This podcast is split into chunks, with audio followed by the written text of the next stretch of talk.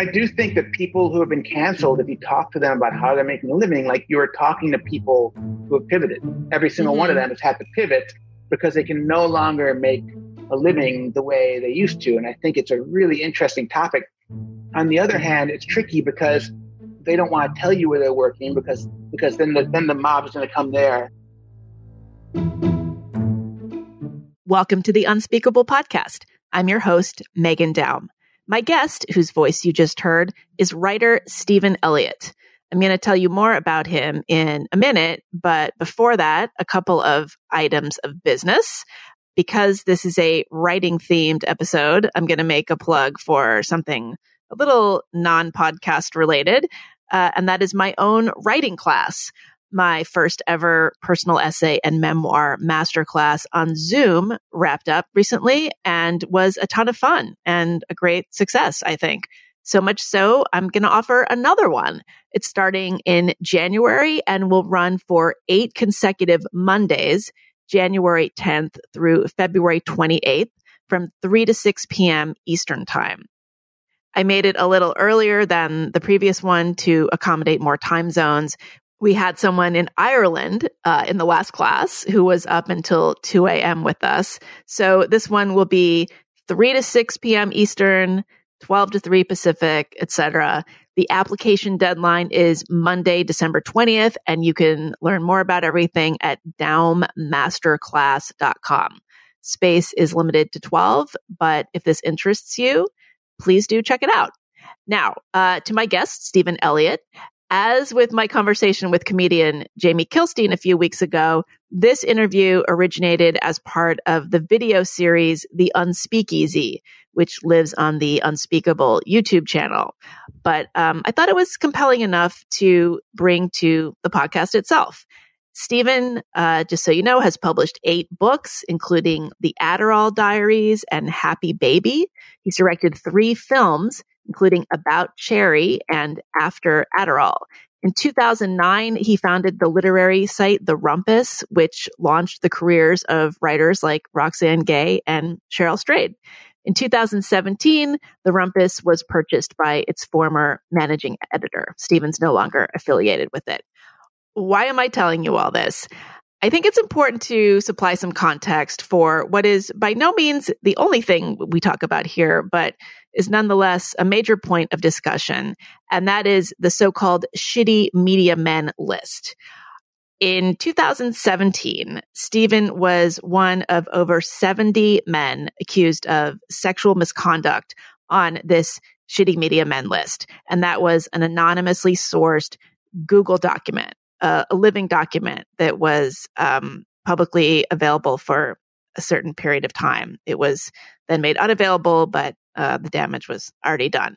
The accusations on that list ranged from things like weird lunch dates to inappropriate flirting, to stalking, to physical violence, and all out rape. Stephen was accused of, quote, multiple rapes and in 2018, he filed a defamation lawsuit against the list's creator, the journalist Moira Donegan. Now, again, I realize this is getting into the weeds, but it's important to explain the context. Stevens says the reason he filed the suit, and this was his exact wording to me when I asked him to clarify, is because he feels he is in the unique position of knowing not only that he did not rape anyone, but that there is no one out in the world who believed he had raped them. Stephen has been very public about his involvement in the fetish community and has described his sexuality as entirely connected to male submission, bondage, and cross dressing. Um, this is a weird way to introduce a podcast guest, but bear with me. Stephen has rarely, if ever, had penetrative sex, he says, and he says the accusation was clearly malicious and intentionally false. The case has been ongoing for three years, and the current status is that Donegan's lawyer is trying to get it dismissed under Section 230, a law meant to protect sites like Google and Facebook from being sued for what people post on their platforms. And the judge has yet to rule on whether the trial can proceed. Anyway, This interview is not about Moira Donegan or even really about this lawsuit. But again, I wanted to be absolutely clear on the facts because we talk kind of, um, we talk in the interview as if some people are already familiar with it. Anyway, the reason I invited Stephen to talk with me is because, uh, no surprise, he is about as canceled as you can get. And his life over the last few years has been an example, um, kind of unique example of the midlife or mid career, he would say post career pivot I keep talking about on this show. You can hear my monologue about it on the August 1st edition from last summer, for instance. Now, despite uh, not being rich, Stephen has been investing in real estate and he has a Substack newsletter that he's described as investment advice for poets. So we talked about that and we talked about how uh, certain corners of the literary community might be um, perhaps more susceptible to getting swept up in mob attacks. At least that's what he thinks. Um, and speaking of which, it is possible that I'll get some pushback, um, not mobbing, I don't think, but who knows, for airing this interview. Stephen's decision to file the lawsuit has made him, I think it's fair to say, a pariah in mainstream literary circles. There are people in pretty prominent media positions, people with lots of Twitter followers and big jobs at big organizations that have, by all appearances, reflexively denounced him as not only a top tier enemy of the Me Too movement, but kind of a case in point for the movement's very existence. Needless to say, Stephen doesn't make a lot of media appearances, not even on podcasts like this. But I am putting him on this podcast. Not that this will come as a surprise to you, but I find that sort of groupthink, rush to judgment, not only reprehensible on its face, but in fact, an affront to what it means, what it should mean anyway, to be a writer, a journalist, to be anyone who thinks for a living, anyone who uses their brain for their job. Obviously, I don't know the truth of what went on between anyone whose name appeared on that list and the person or people who put that name there. No one can know but the parties involved.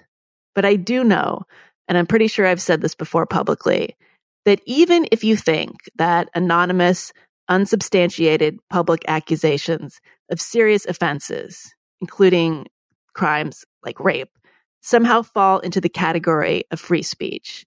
And you could make that argument. This is not how society moves forward. It's not, in my view, how women who feel unsafe in the world can be made to feel more safe. Regardless of what anyone thinks of Stephen Elliott, I can't believe that even his biggest detractors want to live in a world where someone's life, or at least their livelihood and their reputation, and that's pretty much your life, can be destroyed by rumors. That's not what a civilized society looks like. That's what high school looks like. And part of the reason Stephen's here is that I don't run my podcast according to high school rules. So, with that, here's our conversation. Hi, Stephen Elliott. Hi, Meghan Daum. How are you? Not so bad. It's, it's a hot day. I know for everybody. I guess your fan's not on. Should I assume that you've got some something else going on? I had the AC running, but I turned it off so that wow. it wouldn't be too loud. But if it, but if I start sweating, I'm gonna yeah, no, it's fine. AC back the, on. This is the low production value uh, arm of this podcast. So uh, I think it's appropriate that we're speaking because, as I told you, in my effort, my ongoing effort to up my game with the podcast and uh, embolden my professional pivot, I've started this video element. We're going to have mm-hmm. informal conversations with people. Uh, and you and I had a similar, uh, similar, we were in a similar state of mind because I did a podcast uh, a few weeks ago about this idea of the professional pivot, and your newsletter was on a very similar theme. So, yeah, yeah, that was really interesting. I was like, oh, I wish I heard your piece before I set it up because it was so no, uh, oh, I see. insightful. not before you wrote it though. That would have been a disaster. Mm-hmm. But so so, but tell us what yours was about, and then we'll. Oh, gosh, we'll, I don't. I don't even. I don't even remember fire. what I said. What I, I, have no idea what I said. Okay, well, first of all, what's your newsletter? Okay, because people know. Okay, so you and I are about the same age, and we're like, you know, we had we had really big careers in mainstream media. Mm. No, we didn't. I, you know, but we were like part of the. We we published. We had normal publishers. We had we were working journalists. You hmm. started you started the Rumpus, which it was huge. Uh, yeah, yeah, it was really big for a while. Yep. Yeah. So, and now here we are doing our own thing. I'm doing podcast. You are doing uh, a Substack. So, tell us what you're up to. yeah. Days. Well, the Substack, interestingly, was in a lot of ways to address a different question because, you know, I, I stopped writing. You know, I had like I don't want to go too much into all the details because it gets so boring. But you know, I had a whole cancellation episode, and I was so angry at the literary world. We can I, get into that you know, if you want. But we yeah. can get into it. But but I want to get into it in a way that addresses this topic specifically. You know, because when you get canceled, you have to find a new way to make a living. You know, so actually, people that are experiencing cancellation, a big a big thing for them, especially if they're if they're turned on, you know, if they're exiled from their community, is, you know, how do I make a living now? Like, what is my job now? Like, you know, my publisher and my editor both spoke out publicly against me when I, I uh, when I filed the, uh, my lawsuit against the shitty media men list, and my agent dropped me and obviously uh, I was in I was in Hollywood at the time, and, and I was making some inroads, thinking I was going to be writing for television. That was off the table because it's you know there was huge story everywhere that I was you know that I had sued the creator of the Shitty Media Men list. It was just like there was no chance of any of that happening. That was all done. I also was not invited that year to teach at Provincetown, where I'd been teaching every summer for uh, several years. Just like I haven't been invited. Program, what is that? Tell us what that is a little bit. Provincetown is the oldest uh, is the oldest artist community in the in the country. It was the first. It was the first artist community uh, art like artist uh, retreat or whatever. I don't know what we put it, but it was the first one. You can't say colony anymore, actually. Yeah, is that you're not allowed to say colony. Now um, colony but, is now MacDowell. Yeah, so they have a they have a similar thing, you know, uh, where you have uh, fellows come in over the winter, but then in the summer they have uh, a workshop. You know, so students pay to take classes, uh, and I don't, I don't know. I, I mean, I love Provincetown. I don't know that they made some decision not to invite me. You know, we didn't even address it. you know, it might it might be that students wouldn't sign up for my classes anymore. But I used to get regularly asked to teach workshops or to give a speech at a school, you know, and that could be, you know, 20% of my income for the year easily, those kind of things, you know, so I wasn't going to be able to publish very easily or get paid very easily for publishing. Uh, the teaching gigs were gone. The, the guest speaking gigs were definitely gone, you know, and I just, I had to figure out a new way to make a living. And so I started, um, you know, I had a property that I owned in New Orleans, which was a double. And so I, I moved into one side and started legally, you know, doing short term rentals on the other side. And then I started managing other properties and trying to figure out real estate. But, you know, I also just quit writing entirely, you know, like I mean, uh, occasionally an essay would come out and I would send it to the Quillette or somewhere, but pretty much like for 20 something years, every day I sit down for four to five hours and I try to write something. You know, I wasn't able to teach anymore. I wasn't able to get any work. I wasn't able to make a living in any of the ways that I had made a living. And so I started doing real estate and okay. managing property for people in New Orleans uh, you know, my own, but also other people's properties. Um, and I basically had to like, it took a little while, but I had to figure out just a whole new way to make a living in a way that I'd never made a living before. So I, for 20 years or, or something, I've been, you know, editing magazines and, and writing and guest speaking and lecturing and so forth. So all of that was gone. And as I mentioned, I don't know if it cut out, but, uh, you know, I had been spending four or five hours pretty much seven days a week writing every day, you know, or trying. How many and books do you have? How many books have you published? I've written eight books.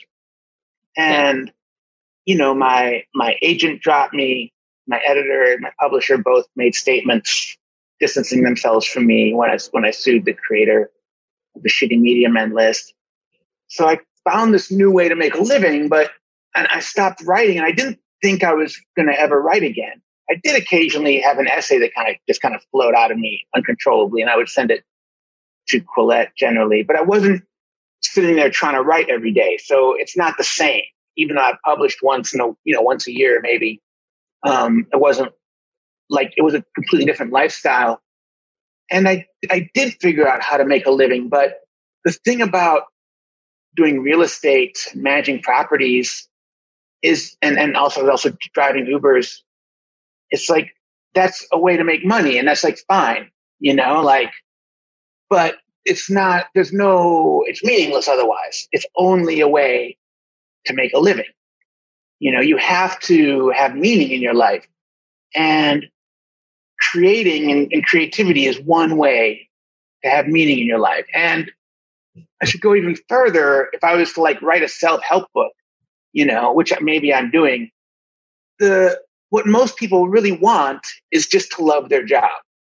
They mm-hmm. think they want money, but they really only want money in order that they have the freedom to do that thing they enjoy doing full time. Whereas if they were, if they loved their job, that would already, they would already be there. Like the goal of most people, they don't know it. So, you know, so many people like they're chasing money, they're chasing other things, their goal, when you really sit down with them and talk through what they want and their end game, you realize, oh, you really, you just want to love your job. That's actually all you want. And so that was never going to happen with real estate, you know, and property management. That's always just going to be a way to make a living. And, and, you know, you have to have that, but it was, it was not going to give my life meaning, you know. And so earlier this year, I guess in like January, I started trying to write again. I just kind of like determined that I would like, I should try to start writing because I know that writing gives life meaning. You know, I know that my happiest moments are when I'm flowing and I have ideas and I'm getting them on the page. And, you know, I don't, I don't have children and I'm not married. So a lot of the other ways where you could find meaning I, I didn't have available. Um, and I thought that I would, uh, but, but I believe in those things. I do think those are very legitimate ways to find. I agree. I agree. For most people, you know. not for me, but for most people, mm-hmm. yes. Yeah. yeah. And, but, uh, I thought, well, I've had like all these successes, but also so many failures. And, and I, I came at everything from such an unusual angle, you know, like I never studied writing. Uh, I didn't have an agent for my first four books. You know, I was raised in group homes, went to Chicago public schools. You know, the school, the high school I went to had a 50% dropout rate. I didn't have, nobody told me I should apply to Stanford. I literally never heard of Stanford, you know, so I went to the University of Illinois because that was where the good kids went to, you know, um, and, but being a ward of the state and growing up in group homes, I've just kind of always been an outsider and I've had to kind of teach myself, you know, how to do everything. Like I had to learn how to do real estate, you know, yeah, and I had to, say, everything. Right. So I want to know, uh, I don't want to skip ahead too much, but first of all, you were managing properties. This is such a banal question, but I actually think it's worth asking. Did you know how to like fix things? Did you know? No, do home I didn't.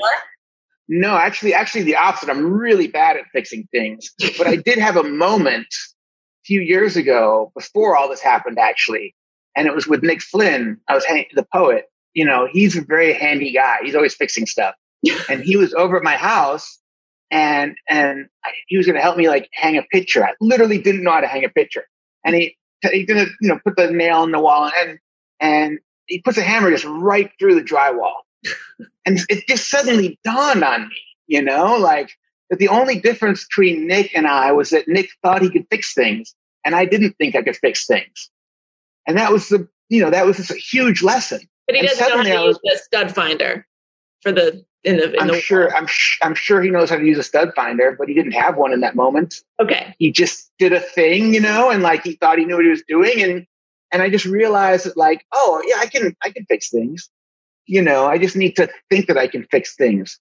Um, so you, you, you do figure it out. And so I, and so I started this Substack thinking that I would just write about the things that I thought I knew how to do or kind of the stories around things I had done. Like I've made, I directed three feature films. So I can say, this is how you make a movie. This is how you make a movie with no money. And this is how you make a movie with a lot of money.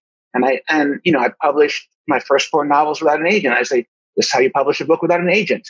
It's not necessarily good advice, but I can, I can still say, these are the things I've learned, you know, and these are my theories. And so this was the Substack. Sorry to interrupt you, but just so we have a timeline. So was this like a- few years ago or more recently? No, I, no, I started doing the Substack in January. This is, Okay, so when thing everybody about the- started doing Substack, yeah. yeah, but it wasn't, the thing about the Substack is it wasn't an attempt to make money. You know, like I'm not, I don't think I'll ever make a living again writing. That's not really, I don't see that on the table, frankly. You know, like I'm completely canceled. I don't think I'm, the literary world is not going to let me in. I mean, it's, it's conceivable that I wrote a book, that I would write a book about Me Too or something that would, that, you know, because people might be interested. But, you know, I'm, I'm more of a poet and less of a journalist, you know, like I'm not really good at just like writing the thing that other people want me to write because that's where the money is. That's not really my skill, you know, like I'm not really good at doing it, at doing like my cre- I don't have a lot of extra creativity in those scenarios. I have to kind of be inspired. So the Substack was more just to get writing again and to find uh, inspiration, you know, which I think is, you know, where where so much meaning comes from. And I'm not, I'm, you know, the Substack's free. I'm not trying to make a living off the Substack. I mean, some people do pay to subscribe, and I appreciate that. you know, Yeah, how does that work? So what's the idea? They're just voluntarily paying a paid subscription? Yeah, I guess so. And I and I say that uh you know, I've never been I've never been good at making money, you know? Like I've always been kind of like a money repellent actually. Yeah, me Um, too. So but I but you know, I, I do say that if you subscribe and you have a question about something I'm writing about, I will give you advice on that topic. So, you know, I wrote I wrote one about how to make a movie and somebody had questions about making a movie and you know, I wrote one about how to fix a sink. Because I did ingeniously unclog a sink in a way that is very unusual and a lot of people would not be able to figure out, you know. So I wrote a substack around that because a lot of people would not, you know, because you can get a clog that's behind the wall. It's going to cost you thousands of dollars for a plumber to come get out, you know, and you have, but if you, but there's, you can do that yourself if you figure it out, you know, if you figure out where the clog is, you can do it with a vacuum cleaner. Oh, okay. Yeah. A lot of people wouldn't have thought of that. So that's because the vacuum cleaner is going to get wet. How do you not Oh, short yeah. out the vacuum cleaner? vacuum cleaner is not going to short out. It's just going to, but it's going to have a lot of wet gunk in the bag for sure. Right. Okay. Yeah. Okay. So you started writing the Substack, but okay, at this point though, were you making a conscious decision like I need to find meaning in my life, so I'm going to start writing about these things that I've been doing?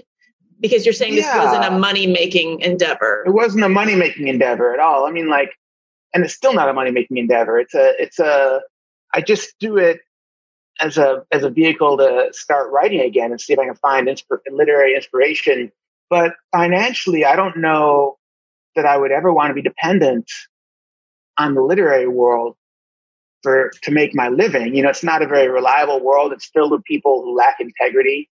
And I don't have any, uh, I'm not going to ever, you know, betray my integrity in order to pretend I believe in something I don't believe in, you know? Like, I mean, if you think about it, like when I, I got canceled for suing somebody who started an, an anonymous list filled with anonymous accusations that was functioning as like a meet, as a meet, as a media blacklist. And all these people were assumed guilty.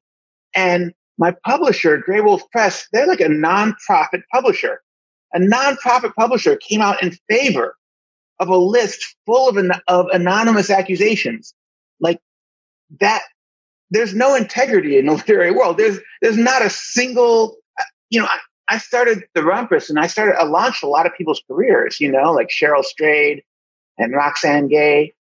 There was probably a dozen people when the whole thing went down that came out, like Michelle Tea said this great quote where it's like, uh, he helped me get my first novel published and after that prevented me from seeing what a monster he was, you know, like literally not a single person in the literary community publicly supported me. I got, you know, I got some like private messages from people. Um, and that's fine, honestly, because, you know, I'm not angry at anybody that didn't say anything publicly. But in the, in the sex worker community, which is a, a community that means a lot to me because I used to be a sex worker and I've done like a lot of sex worker advocacy. There was some people turned on me, but other people publicly supported me. You know, there was a diversity of opinion. Mm-hmm. So it wasn't, it wasn't that like, you know, it's, it's fine that some people disagreed with what I did, but there were other people that publicly agreed with what I did. You know, it was like in the literary world, there was no diversity of opinion. It was just a monoculture. And I'm never going to participate in that. Not look at that's, you know, of no interest to me. Let me ask you something, Stephen. I, I do want to talk more about your, your cancellation. Uh, I, I mean, but particularly as it applies to what we're talking about more broadly. But do you think that if you hadn't been canceled, given what's happened with the media, given the nature of public discourse, you would still be on this track? Because I haven't been canceled, but I'm kind of in the same mm-hmm. boat, you know? I, and I think uh, that, that is why I think the cancellation conversation does have a lot of relevance to people who are just midlife and making adjustments and trying to change their career, you know? So I do think that there's a lot of overlap there. I don't think that I'd be in the same place. Like I think that I, I would, I think I would have sold a television show. I think I was really close to doing mm-hmm. that. Mm-hmm. And I had written some really good pilots and I had some very good people interested in what I had written. And it would have taken a minute, but I think it would have, I think one of them would have sold. That's what I think. So that yeah. would have been different for me, obviously. Right. It's not, you know, but that also would have been a career change, just a different one, right? I was not a, a TV person otherwise. And TV, I, I doubt would have worked out for me as a lifestyle. Like I probably would have had more money. If I had sold a TV show, I'd have had money. Yeah, that's it. That's a, a, better problem to yeah. have. Right. Yeah, it's a better problem to have. But I wouldn't have I wouldn't have worked in TV. I wouldn't have stayed in Los Angeles. I would have just sold the show and left. Mm-hmm. You know. Actually, uh, before I forget, is there um you mentioned that in the sex work community industry, there's a greater diversity of viewpoint. Has has the social justice kind of uh, sensibility affected that world or is it starting it, to? It's affected that world, but it hasn't had a total takeover. You see, like in the literary community, everybody believes the same thing. There's no diversity of opinion at all. And, and the people that, that don't believe, that don't believe that thing, they keep quiet about it, you know? So the thing about it is every community has more integrity than the literary community. Like if you if you like every you know, community. You see, hmm, okay. You know, I mean, what about? I mean, okay, uh, look, it's obviously an overstatement. Like, okay, look, if you're looking at politicians, if you're looking at other areas of the media, you'll find a similar lack of integrity. You know, in, in places where you have the most ambitious people in the world competing for very small stakes. You know, in branches of academia and so forth. But in general, if you're just throwing darts at a board, like pretty much every other community will have more integrity than the literary community. The sex work, I can say with certainty, no matter what happens, the sex worker community will always have more integrity than the literary community. As will the plumber, the, the plumbers of the world and the contractors and like, you know, like 99.9% of jobs that people do in communities that exist in the world will have more integrity. The literary community is a particularly low integrity environment, and there's only a handful of places that can match it. Did that surprise you? It did. The thing about it is, you know, I, I'm an outsider, right? Even though I'd become an insider, I didn't really know how to be an insider. Even when I got to college, which is so rare for a ward of the state, I studied I studied history. I didn't study creative writing, and so even when I had success and I was in that world, like with the Rumpus, for example, you know, the Rumpus became a really popular online magazine, but it didn't cost me any money to start the Rumpus. I just put it up. Mm-hmm. I was like, I just, I just decided I wanted to be an editor and for a while because I was, I all written down. And I was going to start editing. And so I just started a web magazine. It wasn't, didn't cost me anything. It's not hard to, to build a website, you know, and it became popular. But they were all, you know, we were a very uh, progressive place. I was a particularly progressive person. I was always doing progressive political organizing.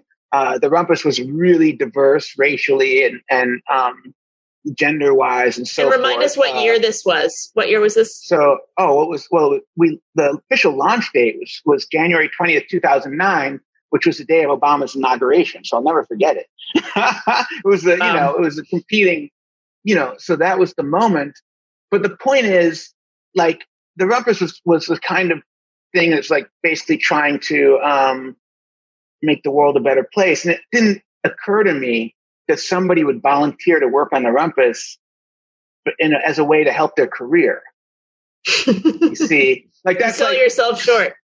This so so outside of my possi- any possibility.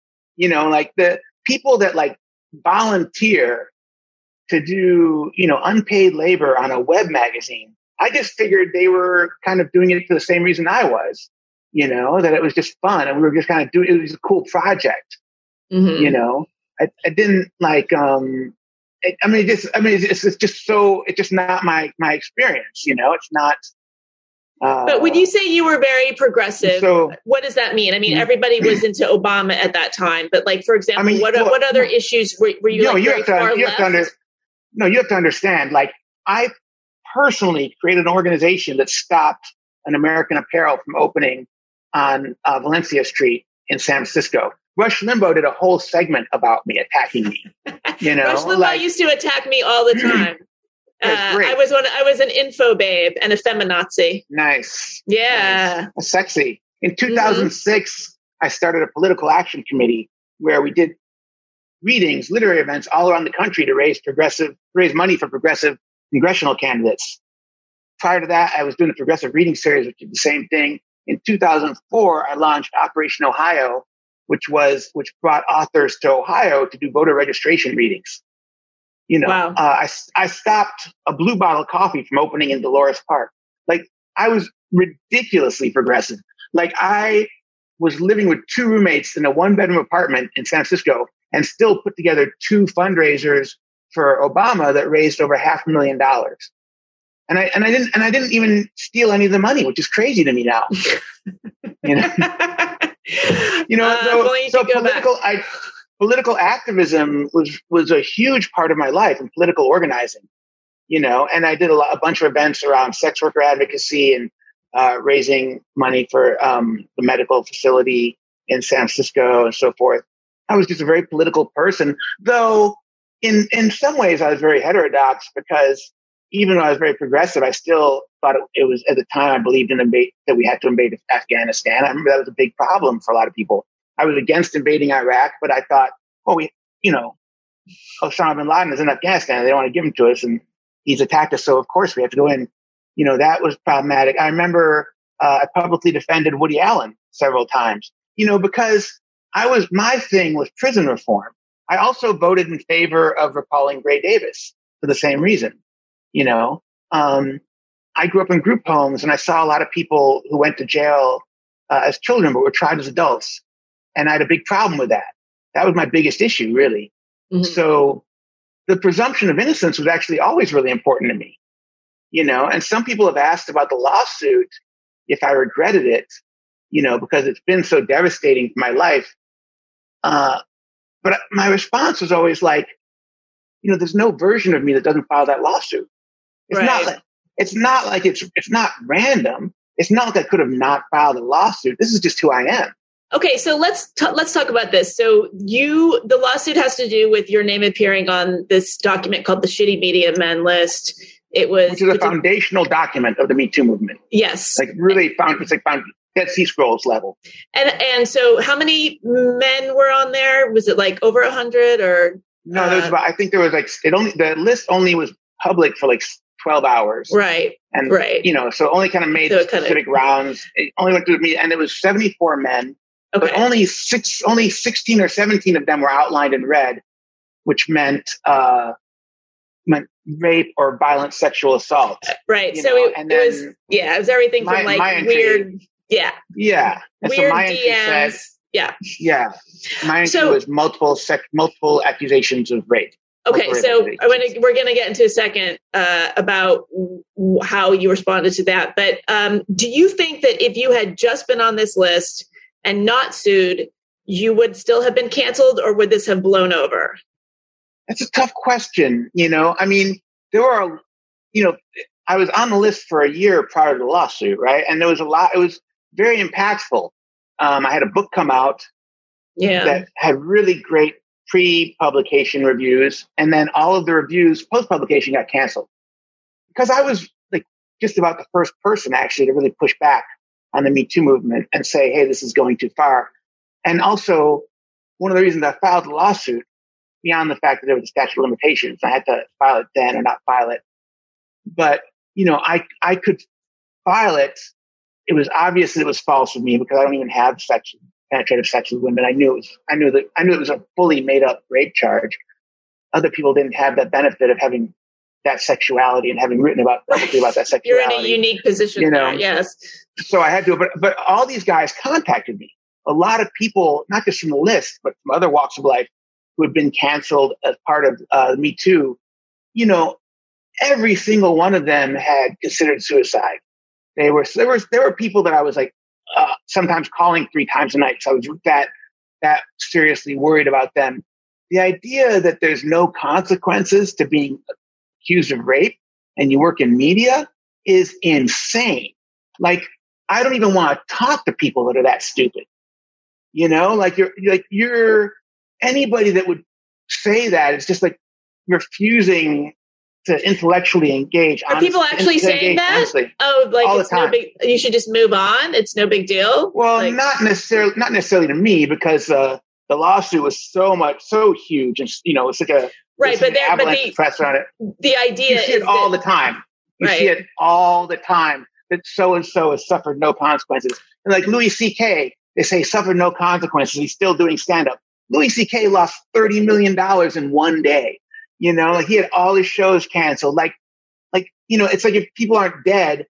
And well, the other thing is just because you don't necessarily know all the consequences a person goes through, you assume there's no consequences if it's convenient for you to assume that, because otherwise you're a monster, right? If the, if the consequences are really extreme and you're participating in a mob, and even if the person is guilty, but the consequences are so much worse than what they might deserve for whatever the crime they're accused of is, you don't want to admit that to yourself if you participated in the mob. So there's a, there's a lot of um, there's a lot of incentive around the narrative that these men who are accused of these things didn't didn't face consequences, and that's just bullshit. So why did you decide to sue on your own? Did you consider like some kind of I don't know, like class action or group lawsuit? So tell us what your case is exactly. Well, well, I didn't. I didn't consider any of that. You know, uh, like for one thing, like I said, like because I had never had sex with anybody that works in media, and because I never, I don't generally have penetrative sex with women at all because that's not my sexuality. You know, because I do like more kinky, submissive role Which, which you're on sex. record. I mean, let's be clear. Yeah. You've written about people. People who are watching entire this, books about it. They're not familiar yeah. with you. this is like you've it's established. Not, yeah. That, yeah. Okay. So your so, argument. So, you were accused of rape, like penetrative right. rape, normal standard well, issue I would, rape. I would accuse. I would accuse. I don't know. I mean, the, the it just says multiple rape accusations. Okay, that's all it says.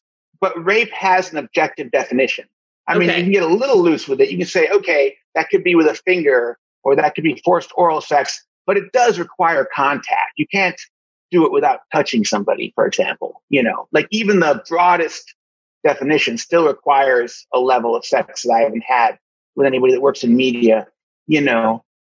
And the last times I've had sex has been uh, of that variety was when I was tied up and somebody, and I was hooded actually, and somebody without my consent climbed on top of me. You know? Well, then you don't know who that is. Oh, see, no, I know who that. I know who that is. Okay. I mean, I was, I know, I was in a room with one other person. Okay. Not okay. Like not uh, random. So, uh, but the difference between my situation and other people's situation, though, that's important is they might not know. Maybe they had sex with somebody way back and that person has a different memory or a different interpretation of that encounter. you know, so they have to worry about that. That, that, it's very different for somebody thinking like maybe there's somebody out there that believes I raped them. Whereas with me, I knew there was nobody out there that believed I raped them. I knew the charge was malicious, you know, and almost certainly this, this woman that I fired that worked for me on the rumpus that seemed to go kind of crazy. And for all I know has been spreading false rumors since before the shitty medium list, for all I know. You know what I mean? So there might have been like kind of like uh, she might have been kind of building a, a platform for this. And then I don't I don't know hundred percent that she's the person. Just I don't know who else it could be, you know, that would have gotten the list and so forth. But I know like whoever put me on that list and accused me of rape is not well mentally, you know, and is also not somebody I ever had any kind of sexual interaction with. Which is why the lawsuit is focused on the person who created the list. Because Moira Donegan, who created the shitty media men list, you know, she basically created this false accusation machine, you know, and, and there were a lot of copycat lists cropping up when I filed the lawsuit. And they were all taken down because of the lawsuit. So mm. the lawsuit has a moral dimension that is really important. And so what are you asking for exactly? I think it's up to the judge and jury to decide. I think in the filing, you know, the lawyer said, you know, at least 1.5 million, et cetera, et cetera. But it, it's not, that's not how the law works. You know, the, the, uh, I don't even know what that's all about, but I know that the jury and the judge can decide whatever they want, you know, but, right. you know, but the important thing is, is, you know, I want to, I want to clear my name. I want people to know that I've never raped anybody. That's really important to me. And I'm never going to get that message out on Twitter. You know what I mean? Like, like people are going to believe whatever they want to believe. And, and proclaiming your innocence and telling your whole story, it's so boring. It's a, you, know, you're trying to make your case and people just, their, their eyes just start to close. And I don't blame them because these guys call me and they start telling me how they're being falsely accused. And I'm just like, stop. I can't even hear it. I'm so bored, you know, like I don't want to, I don't want to know. Like I'm on your side. I want to help you. And I want to talk about like, how can you rebuild your life now that you've been through this experience? But what I don't want to be your like judge and jury and like hear the case. So that's what, the, that's what a court is for, mm-hmm. you know, so there will exist a larger record that people can see in. And, you know, and, and then you have a third person uh, mediating. Like I actually believe in the American legal system. You know, that when two people can't agree on something, you bring a third person in to figure it out. That makes a lot of sense to me. Is there no hope of mediation in this case? Are you past that? You know, I tried to um, contact Moira Donegan prior to filing the lawsuit, which was interesting because she actually tweeted at one point that I was lying about that, which is, of course, what had happened was I had an editor at New York Magazine and I asked the editor to try to put me in touch, and the editor said that she would and did. And it turned out that the editor had not forwarded my message, right? which is the much more obvious scenario rather than assuming that I'm just making it up and lying about trying to reach out to her. You know, she, mm-hmm. you know, she, I think it says a lot about her character that she would just assume rather than think that somebody wouldn't didn't forward the message. It, instead, I'm just like making it up. So I did try to talk to her, and I think if I had been able to talk to her prior to filing a lawsuit, uh, maybe you know who knows, we could have figured something out. You know, she could have, you know, she could have, she could have said, Hey, she could have disavowed the list. She could have said that there are people falsely accused on this list. We need to be aware of that. Um, you know, she could have done a lot of things. I think. I don't know what she's open to now. You know, now it's between the lawyers. You Don't you think that even if you won this case, it, it, the narrative around it would just be, oh, the patriarchy prevails and the legal system is a, a rape apology uh, apparatus. I mean, how how how would you sort of cut through that? I mean, I don't think you that I don't think there's any perfect solution where you where you change everybody's mind in the world, you know, and get everybody to think the way you want them to think. I don't think that happens. I think a, I think a large number of people would realize that they had been wrong, you know, that that, that and that anonymous lists you know, lists full of anonymous accusations are always wrong. Like there's no historical precedent where like you have a list full of people anonymously accused of something where it's a good thing. It's always a bad thing, you know, like, and people would remember certain principles, you know, that, that they thought that they forgot that they believed in, you know, in, in the literary world. And I think that'd be a good thing, uh, certainly. But that doesn't, that's not the same as winning over everybody. I mean, some people are just crazy. Some mm-hmm. people are never gonna, you know, see the world, you know, like, you know, we, we, we have these like great documents, you know, like the Constitution and the Bill of Rights and stuff, you know, and like, you know, that, uh, we believe that in the importance that we believe that it's more important to let a guilty man go free than to, than to imprison an innocent person. Not everybody believes that. There's never been a time in history where everybody believes that, you know, you're not, it's not going to be unanimous. I mean, I don't think that matters so much, you know, but, uh, but um, it's not just me, you know, this is important for the other people that were on that, you know, I was not the only falsely accused person on that list. That list is literally a false accusation machine. Mm-hmm. And a lot of people on the list were probably guilty of some of the stuff they were accused of, but then a lot of it gets uh, exaggerated as well, you know. Right. Well, that's what I was going to ask you because it seems like often in these cases, the person that goes down the thing that they go down for may or may not be true or may be wildly exaggerated, but there's like a, a, a history of this person just being not liked or not popular in the office mm-hmm. or just, you know, I, I can think of, especially with cases in the workplace, like they kind of are looking for an excuse to get rid of this person anyway. That's, so I, I think that's only sometimes true. You know, another thing that happens is when you have a lot of attention around something, you know, and a mob forms, you know, mobs are always the same. And, you, and now I've seen them form over and over again. And they, they, there's, there's never any exception to what happens with a mob.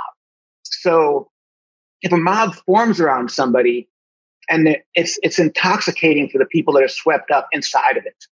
And they will remember things entirely differently than they previously remembered it. Like yeah. one person I spoke to was so devastated because he was like, you know, I realized he realized all these people didn't like him that he thought had liked that he thought liked him. These were all people in his community. And I said to him, you know, it's not that they didn't like you. You know, they did like you. They don't remember liking you because they're swept up in the mania of a mob mentality. But they did like you at the time. They don't like you anymore, you know. But uh, the, the mob, like it, it, it twists your your entire psychology when it gets hold of you and you see it over and over again. And if there's enough attention, there will always be a second accusation. There's no exceptions to this. Mm. So, for example, what you see a lot is like in my case, you know, okay, accused of rape. Well, then there's a whole bunch of attention. Nobody's coming forward to say that I raped them or did anything violent. So somebody finally says, Oh, he made me uncomfortable at this conference. He asked me to watch a movie in his hotel room you know, I mean, she made up a bunch of stuff. She didn't mention that the movie was the movie I was editing and so forth. And there was a lot of lies, but the, but the important thing was now it was multiple accusations, right?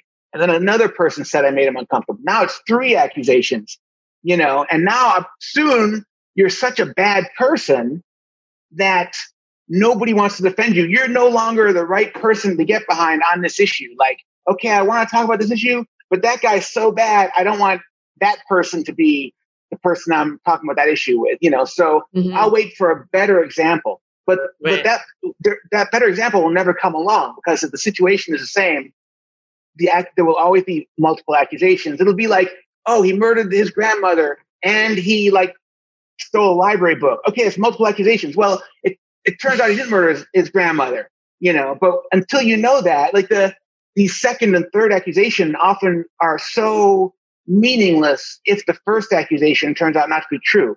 Like none of the accusations against me were anything if not considered with the rape accusation. When my editor turned on me and was like, well, I just thought he would have done something different. We're against this lawsuit. Well, he didn't mention that I was accused of rape because they all knew that the rape charge was false. I don't think anybody thought the rape charge was, was true, but they had to defend the list somehow. Mm-hmm. And then, mm-hmm. and one of the ways of doing that is to say, you're, this person is such a bad person. He's so horrible and so many people hate him that it doesn't matter if he's falsely accused of rape because we hate this guy. Look, all the people that hate this guy. But that's just the mob. That's how right. the mob works. You know, these are not people that hated me previously. And I don't, I don't care what they think. I, I don't, I think they're lying to themselves. I think we were all friends actually.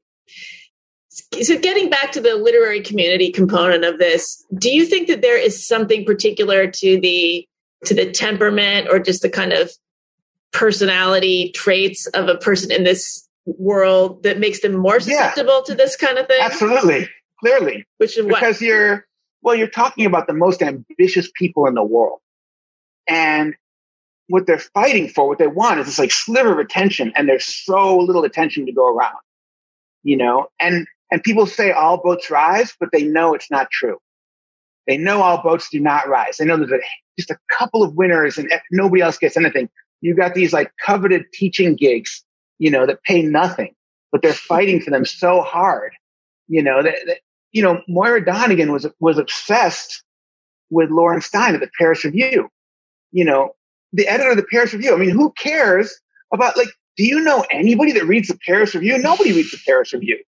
You know, like, it, but it's for, but it's in some people's mind, This is a big deal, and that kind of thinking, I think it, it just warps you, and you and you start, you know, you, you start bending to make allowances for this like kind of stick and twist of ambition that you don't necessarily have full understanding of. You know, and that's why you see it in politics, you see it in certain st- academic fields. You know, mm-hmm. you see it in certain, you know, it's all these people. These are the people lacking in integrity you know, and they're, they're public facing. And so they're particularly susceptible to the mob. So they have an incentive to agree with what everybody else is saying because you see what happens when you, when you don't agree. If you publicly don't agree with like, with the woke ideology, your book could get canceled. You know, right. you might have to like, you might have to give back your award. You might lose your teaching gig. You're dumb, you might not get published in a stupid Paris Review anymore. God forbid. So, I mean, well, one of the things I have noticed is that all this said, there are people in in publishing and in media who are stepping forward, people like you and I, and speaking up about this. And in, ho- however, but in Hollywood, for instance, everyone is in lockstep. Nobody dares speak up. You've got people I like. I, I that, disagree with you. Okay, tell me. I think so because well, you're talking about like a small, like heterodox segment who have decided they're going to be outsiders and they're like, I'm out, you know, and, and also, you know, it's not as edgy as it was because more and more people have been like, oh, well, this is pretty crazy. And now people kind of try to slowly back away from it. You know, the yeah. mob is not currently in full effect, but the literary community, like find me a poet, find me a well-known poet you know, you have a handful of heterodox journalists who are operating in that field. Right. So of course, you know, of course you, you can count on Cathy Young to take a reasonable approach. That's literally her beat. Well, she know, was never find, in the, she was never in the, uh, you know, respectable yeah, group find, anyway. Yeah. Find, find a, po- you know, I would like you to point me to a poet, you know, or like just a regular, like literary writer, a literary writer, not a, not even a journalist, you know, and, and, you know, a short story person that's like public that's publicly mm-hmm. saying you know that you know this is wrong and we need to like defend people that we know who've been falsely accused. I was you know i wasn't mad at anybody who didn't speak publicly on my behalf because i don't expect you to like throw your life away and lose your job and whatever. Like i'm only mad at people that publicly attack me you know? If you didn't public that's not, that's a very low bar. If you didn't publicly attack me we're all good. I'm not mad at you for not publicly saying anything but then a couple of them, close friends, some of them who had even like reached out and said, you know, I'm sorry, I can't say anything publicly, but I'm, you know, I hope you're okay. Then start like, you see them on Twitter, like making fun of cancel culture. Uh-huh. And I'm uh-huh. like, you're making fun of cancel culture, but you didn't feel comfortable publicly defending me when you knew I was falsely accused of rape, you know, and I was so offended. I started pushing back publicly and they just took down the tweets, you know. Some, one person took down his whole Twitter account actually you know, because I I couldn't have it. I was like I was livid, you know. Right. No, I think I see your point. The sort of, you know, the quote unquote heterodox people, the Harper's yeah. letters, signers, those tend those tend to be journalists, more kind of it's like a, it's a it's a specific group that's already yes. they're already like like Malcolm Gladwell can push back against this stuff because he already occupies that type of a space. You know, but find right. a short story writer or a poet. Like find I'm talking about the literary community. Right. You know. Well, but me one about, those. They, so, they don't have inte- integrity as a group, generally. Well, so generally. let's talk about Hollywood for a second because uh, I mean, just you see, you know, with J.K. Rowling, for instance, to see all these actors whose careers she made, you know, Daniel Radcliffe et al. step mm. forward and denounce her for very yeah, you know, on very spurious grounds. Like that is just so emblematic of the bigger picture in Hollywood around these issues in general. So it's interesting. I wonder.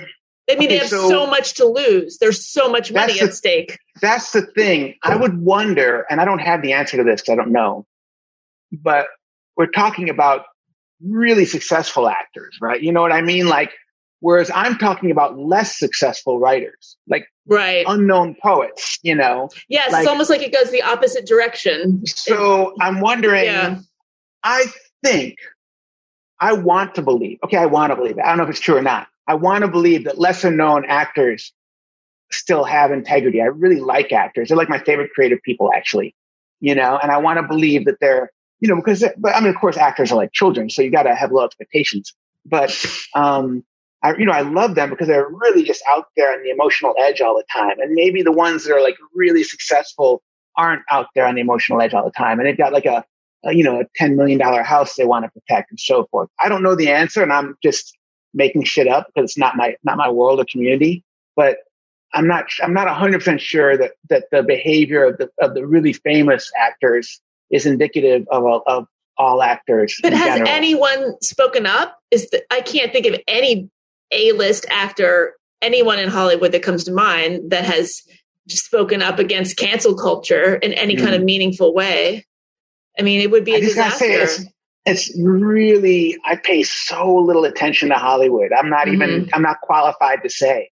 You know, yeah. it's just like I just have zero idea. I don't want to say something and because I don't I I I just right. don't pay any attention at all. You know? I mean, like look what's happened to comedians. So you have somebody like right. Sarah, Sarah right. Silverman who has become very woke over the last several years after you know they, her entire career is built on You've, but you have seen pushback among comedians actually well not that, not as much as you might like but then they, you know, but then they go like. back. Okay, but like Sarah Silverman, for instance, you know, there was a moment on her. I guess she has a podcast, and there was some video, and there was a little clip that went viral where she was just kind of like, as if in real time, realizing that this tribalism was as destructive as it is, and like, wait a second, if I think this, I'm not allowed to think this, and it was, you know, kind of kind of poignant. And I actually had Bridget Phetasy came on my podcast, and we talked about this particular incident and there was a moment where I think a lot of people were like, "Oh wow, we've got Sarah back! Like, great! You know, she's she's coming back to the to the fold of." Eh, but actually, she didn't come back. She's still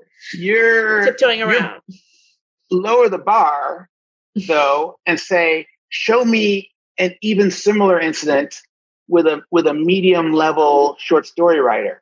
or poet. You know what I mean? Well, like, they wouldn't have gone viral in the first place. their their little show me a, clip would show me the yeah. moment you know, show mm-hmm. me the mm-hmm. moment of integrity. You know what I mean? Like, I think, you know, actually. Well, actually, Chimamanda, Chimamanda.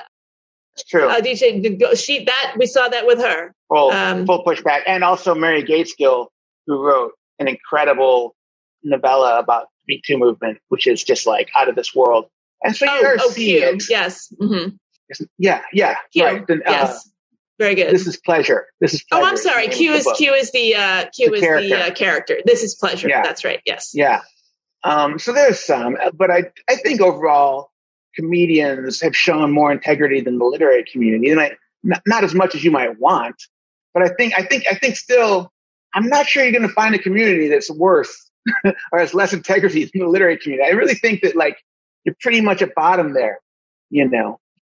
So, getting back to having money, making money, now are you actually flipping real estate? I- explain to us how this works because I am under the impression you need large amounts of cash in order to do this. Right. I mean, that's a lot of what I've been writing about in my Substack, weirdly. Uh, you know, because I was talking to, you know, poets and stuff that I know, and like, where they don't think that they can buy a house. A lot, a lot of people think they can't buy a house, but actually they can buy a house. They just don't understand, you know? And then a lot of people confuse uh, things like appreciation with cash flow, you know, and there are all these kind of basic concepts of real estate that, uh, and, and actually, and concept of investing, you know, even buying stocks or companies or anything, that for some reasons poets and pe- you know creative people don't bother to learn or can't learn because their brains don't work that way. I've always been kind of mathy, you know. Mm-hmm. Like I used I used to play competitive chess in high school and stuff, so that's like a that's a type of brain, you know. Even though I don't play chess anymore and so forth, but I've never my my vocabulary has never been particularly good, and I've never been particularly well read, and I'm not intellectual. I don't listen to NPR, even when NPR is good, you know. but um, you know, so I've always kind of been on this other side of it. So, you know, yeah. So I was able to. So when I when I left Los Angeles, realizing that I was never going to make it in television now because, you know, because of this whole situation, I think I, I, I, didn't really have any money. I hadn't, I think I was down to like $15,000, maybe my total, my, my total, you know, what I had uh, in savings. But then, um, I, I, had a little bit of money in a 401k and I had this house that I bought. So in New Orleans, uh, in New Orleans. And that's why I was moving to New Orleans because I could live there cheaply. I could live in my house and I could like rent the other side of the house and that would pay the mortgage and so forth. And I could just kind of like not go outside for a year, which is what I did. But I, uh, you know, I was, I, I was actually, I had net worth. So even though I didn't have money coming in, you know, I had a certain net worth because I owned this property, you know, so I was able to like refinance this property, you know, and get a loan, which I could then use as a down payment for another property, you know, and so forth. So I started, you know, doing that and getting more properties when I could, you know, while also uh, helping other people manage properties. Or, you know, or sometimes uh, I saw, I rented a property when, that I realized was being, you know, underutilized. Um, and then uh, put money into that property. And, but it's a, like a long-term commercial lease. So I kind of rebuilt the property at my own expense, but now I can profit off that property for so many years. You know, those are things you can do.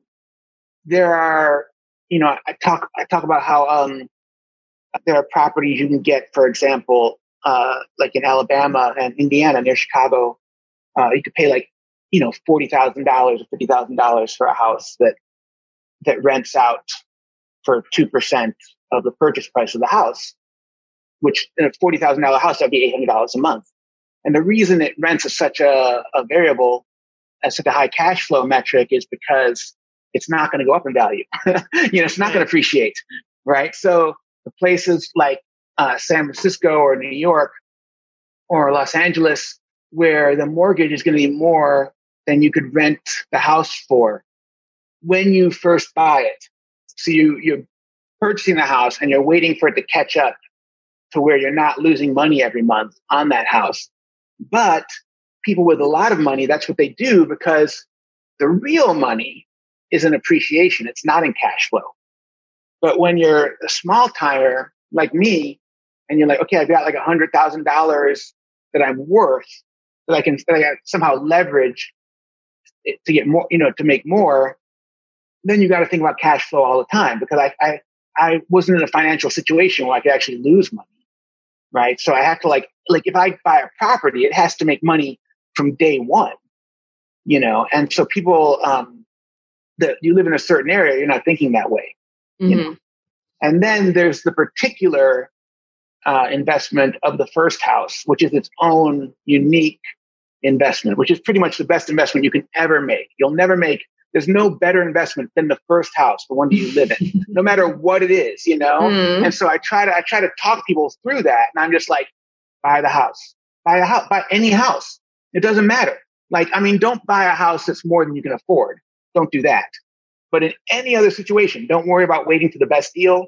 Don't worry about waiting for the perfect house. Just get the fucking house. Just do it right away, you know, because you'll never make it. There are advantages to it that are not there in any other investment you'll ever make ever again in your life, you know? And so those, it's funny because like in the Substack, I've been writing about like this is how you fix a sink. This is how you make a movie. This is how you publish a book without an agent. This is how you buy your first house. This is how you buy cash flowing property. This is the difference between cash flow and appreciation. And I, uh, the initial title, you know, I call it uh, financial advice for poets. So you uh, you are successfully pivoting. I think uh, you are. This is a good lesson. I, You're a good role model. I, I, do think that people who have been canceled, if you talk to them about how they're making a living, like you're talking to people who have pivoted. Every single mm-hmm. one of mm-hmm. them has had to pivot because they can no longer make a living the way they used to. And I think it's a really interesting topic. On the other hand, it's tricky because they don't want to tell you where they're working because because then the then the mob is going to come there. You know, like I've already had my house has been vandalized. You know, and my car, uh, somebody spray painted rapist on my car. Like I don't know anybody in New Orleans, and still, mm. you know, somebody in New somebody in New Orleans tracked me down and did this to my house and to my car. So, you know, so uh, there's a certain part of that where you're like, you just want to like be as far below the surface as possible. Right. You know, like I probably shouldn't do this podcast. You know, you know, but it's like, well, it's brand new. I, there might be five uh, viewers, so right, you, you, might right. be safe. It's and, a safe space, very just, enclosed. I'm just determined to just like live my life as normally as I can, despite mm-hmm. the circumstances. See, like I'm not. I don't want to make any like in the beginning, I wouldn't talk about the case and stuff with people because I didn't want to hurt the lawsuit. But the lawsuit's been going on three years and we haven't even started. They're still trying to have it dismissed and so forth. Mm. So I'm just like, yeah, I'm just going to live my life and do whatever I would do normally. You know, I mean, I, I've made a lot of changes. Like I, I would, I would have really liked to open a coffee shop. And the, one of the properties that I was managing had a huge downstairs I could have turned into a coffee shop. And I would have done that at one point. And I was like, yeah, that's not really an option for me. You know what I mean? it would get out that I owned a coffee shop and it would be vandalized and so forth. And mm-hmm. so it, I just had to like, you know, so I can't do anything, but as much, as much as possible, I just try to like live my life and not pay attention to that part of my situation. Yeah. Do you, uh, I'm assuming you don't have your name on a Google alert or anything like that. I uh, don't. No, I certainly I don't, don't either. No, I, am actually amazed at the number of people who have their name on Google Alert or yeah. are even aware of anything, anything, anything says anybody says about them on Twitter where they're not added. Mm-hmm. I would never see anything about myself unless they specifically tweet I, at I me. I don't think people. I don't think people talk about me very much, but but occasionally, you know, it, mu- it must happen because then, you know, they vandalize my stuff or. Yeah, I've, I've heard of people being approached. You know, somebody like was writing that they liked my book and somebody was like, do you know the, you know, get a lecture, like you can't read that person's book. That person, you know, has been accused of rape. You know, you can't ever, you can't ever. No authors you know, ever. with have, someone. Yeah.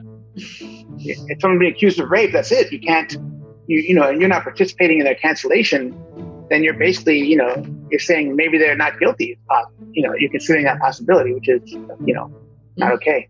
Mm-hmm. Wow. Well, Stephen, thank you for talking with me uh, on this extremely early edition of uh, Unspeakable Extras or whatever I'm going to call it. I'm still figuring it out. But uh, yeah. Thank, thank you. It's nice, it's nice to be an extra.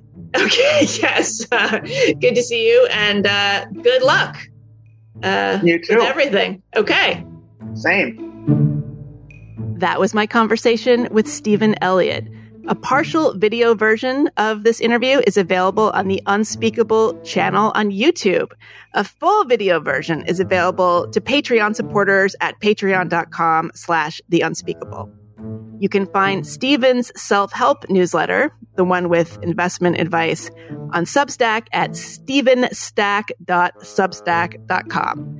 Again, the deadline for my next personal essay and memoir masterclass on Zoom is December 20th, and you can go to daummasterclass.com to learn more about it and to apply. By the way, with the holidays coming up, you might want to go to this show's website, theunspeakablepodcast.com, and visit the Nuance store and buy some nuanced AF merchandise for that special critical thinker in your life. There are hats, shirts, mugs, thermoses, stickers, magnets, a baby onesie, really great stocking stuffers. Um, and you can wrap them up and put them under the tree if they don't fit in a stocking. Or if you don't celebrate Christmas, you can also give them as a gift. Maybe it's somebody's birthday. Anyway, I've talked enough for today. I'll be back next week with more supercharged nuance. Thanks for listening. See you next time.